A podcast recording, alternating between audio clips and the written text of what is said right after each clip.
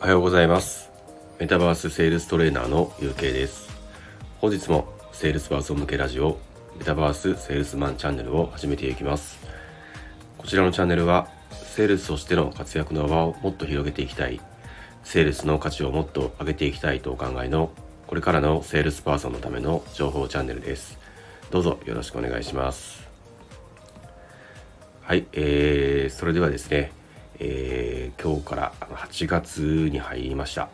はい、えー、一月ですね。またこれからも頑張ってまいりましょう。はい、えー、それではですね、えっ、ー、と、今回はですね、えっ、ー、と、セールスの苦手意識を解消する方法ということで、あの、その後編ですね、まあ、前回の放送の続きになります。はい、えー、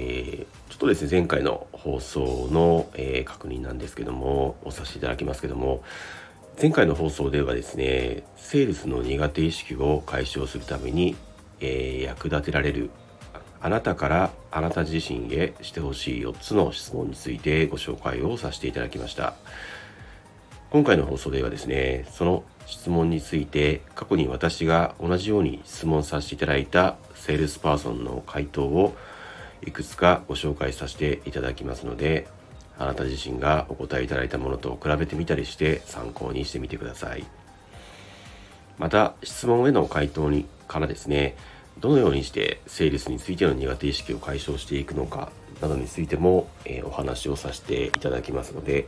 是非最後までお付き合いいただけると嬉しいです。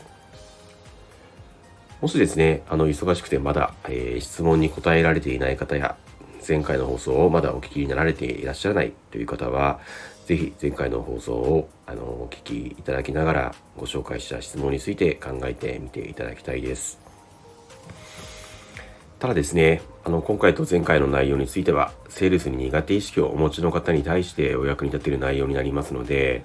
もし、えー、放送をお聞きのあなたがですね、セールスに対しての苦手意識は全くないとか、あなたの周りにもそのような方はいらっしゃらないようであれば、今回の放送や前回の放送については必要ないかと思いますので聞き流していただくとかお休みしていただいても全然問題はありません。はい、えー、それではですね本題に入らせていただきます、え、前回の放送でもお話をしましたけれどもセールスの苦手意識を解消するためにはまずはあなた自身の中で好きなセールスと絶対に嫌いなセールスを明確にしてみるということって、えー、とても大事だと、えー、私自身思っているんですね。なので、えー、一度ですね、自分がお客さんの立場だった時のことを思い出してみて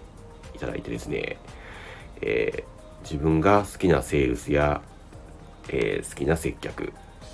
絶対に嫌なセールスや、え絶対に嫌な接客を明確にしてみることが、え大事なんですね。えー、そのためにですね、自分自身への問いかけとして4つの質問をさせていただきましたけれども、えー、それではですね、4つの質問について、えー、過去に私が、え同じように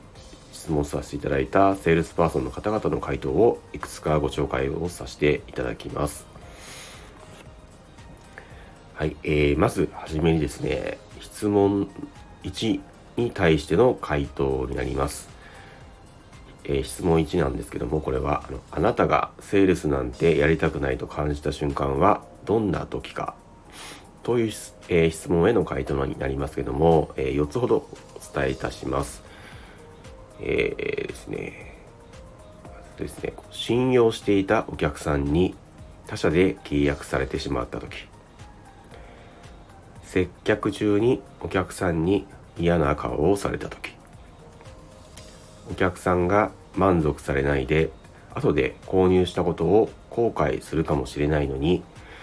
えー、自分で商品を強く勧めている時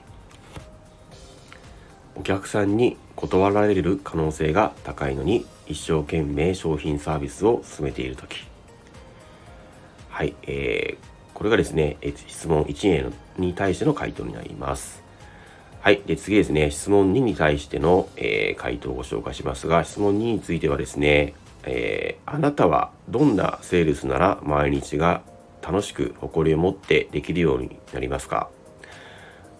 についての、えー、回答になります。4つほどございます。え、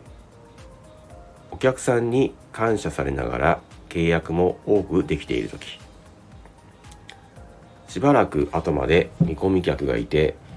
えー、仕事に余裕を持って取り組められているとき。お客さんや自分のために今まで以上に自分自身のスキルを身につけて成長していきながら仕事に取り組めている時販売した後も契約してくれたお客さんとの関係も良好で契約したお客さんからの紹介も多くある時はい、以上が質問2についての、えー、回答例になります。はい、えー、次にですね、3つ目の質問になります。あなたはどんなセールスマンや接客が好きですか？これについての回答をご紹介しますけども、えー、ちょっと3つ目と、え、4つ目の質問についての回答については少しちょっと多くなってきますので、よろしくお願いします。はい。で、3つ目の質問についての回答ですね。えー、疑問点に明確に答えてくれる人。服装身だしなみが清潔な人。声のトーンが早口ではなくて明るくハキハキと話してくれる人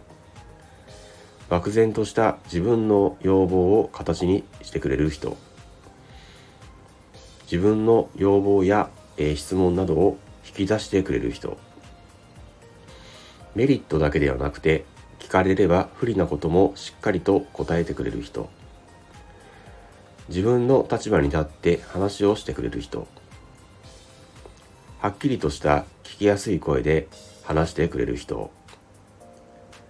判断しやすいようにしっかりと選択肢を与えてくれる人。押し売りをしないでリラックスして話せる人。正直に言ってくれる人。選択肢を与えてくれて自分で選べるようにしてくれる人。またすぐに選べない時はしっかりと時間を与えてくれる人。はい、えー、以上がですね質問3に対しての回答になります。で最後にですね4つ目の、えー、あなたはどんなセールスマンや接客は絶対に嫌かについての回答をご紹介をさせていただきます。押し売りをする人。聞いてないことばかりを一方的に話す人。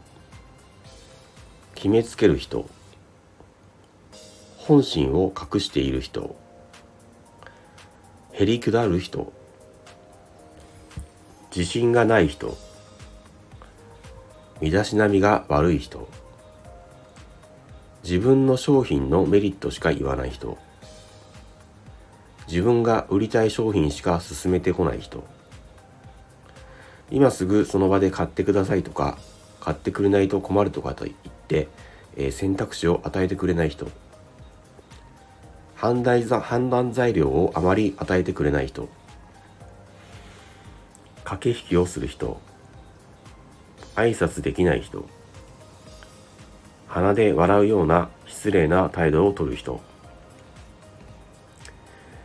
えー、以上がですね、えー、過去に私が、えー、同じように質問させていただきました、えセールスパーソンの方々の回答になります。えいかがだったでしょうか？共感できる点はあったでしょうか？ちなみにですね、え3つ目と4つ目の質問については、若いとかで、若い方とかでですね、あまりこうお客さんの体験が少ない方は、なかなかこう想像しづらくて答えづらいところもあったかと思いますけども、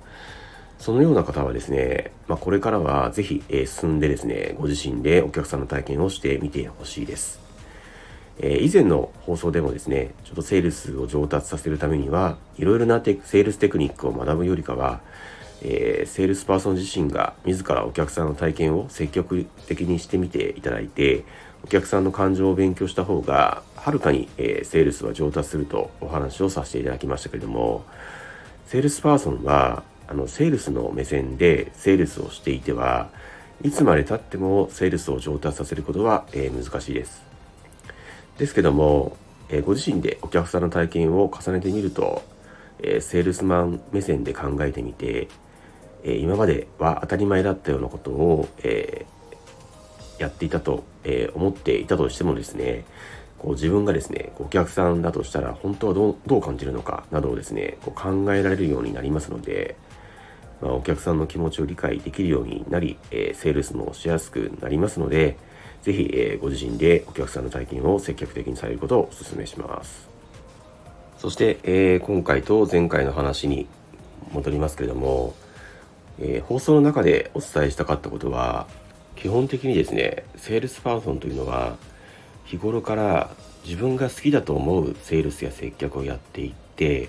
自分が嫌いなセールスや接客は絶対にやらないということを意識してほしいということです。特にですね現在セールスに対して苦手意識がある人というのはこのような考え方を意識しながらセールスをしてほしいです。そうではないとですね自分自身もいつまでたってもセールスが好きになれないですしそれは自分にとっても良くないと思います。そして我慢してセールスをする人が多ければ多いほどお客さんから見るセールスパーソンに対するイメージってますます悪い方へ向かってしまいますので、えー、そうなるとですねセールスもさらにやりづらくなってしまいますからなのでですねあのそうならないためにも現在セールスに対して苦手意識がある人は是非、えー、これからは自分自分が好きだと思うセールスや接客をやっていって自分がえ嫌いなセールスや接客は絶対にやらないということを意識して取り組んでいってほしいと思います。ただですね、もしかすると、えー、こう思う方もいらっしゃるかもしれません。そんなこと自分でもよく分かっているけれども、えー、自分が嫌いなセールスのやり方を会社が押し付けてきたりするし、えー、自分がやりたいセールスばかりやるなんて会社が絶対に許してくれないよなとえそのように思う方もいらっしゃるかもしれませんよね。えー、そのようにですね、あの好きな接客、嫌いな接客が分かっていて、セールスをやってみても、まあ、実際難しいということも、えー、あるかもしれませんよね。えー、そのようなですね、方は、まあ、初めはですね、あの会社に分からないようにやっていって、まずはしっかりと成績が出るようにしていきながら、いずれは、え、会社に文句を言われないようにしていくとかしてみては、え、いかがでしょうか。でそれもですね、まあ、もし難しいようであれば、えー、最終的にはですね、まあ、転職もしょうがないのかなというぐらいにですね、えー、私は、えー、その辺については結構大事に、え、思っております。ちなみに、え、私の場合はですね、え、20代の頃に勤めていた住宅会社でセールスをしていた頃は、まあ、どうしてもですね会社が求めているセールスを、えー、押し付けてきてきてしまって、まあ、どうしようもなかったので、まあ、最終的には、えー、悩んだ末にですね退職を選びました。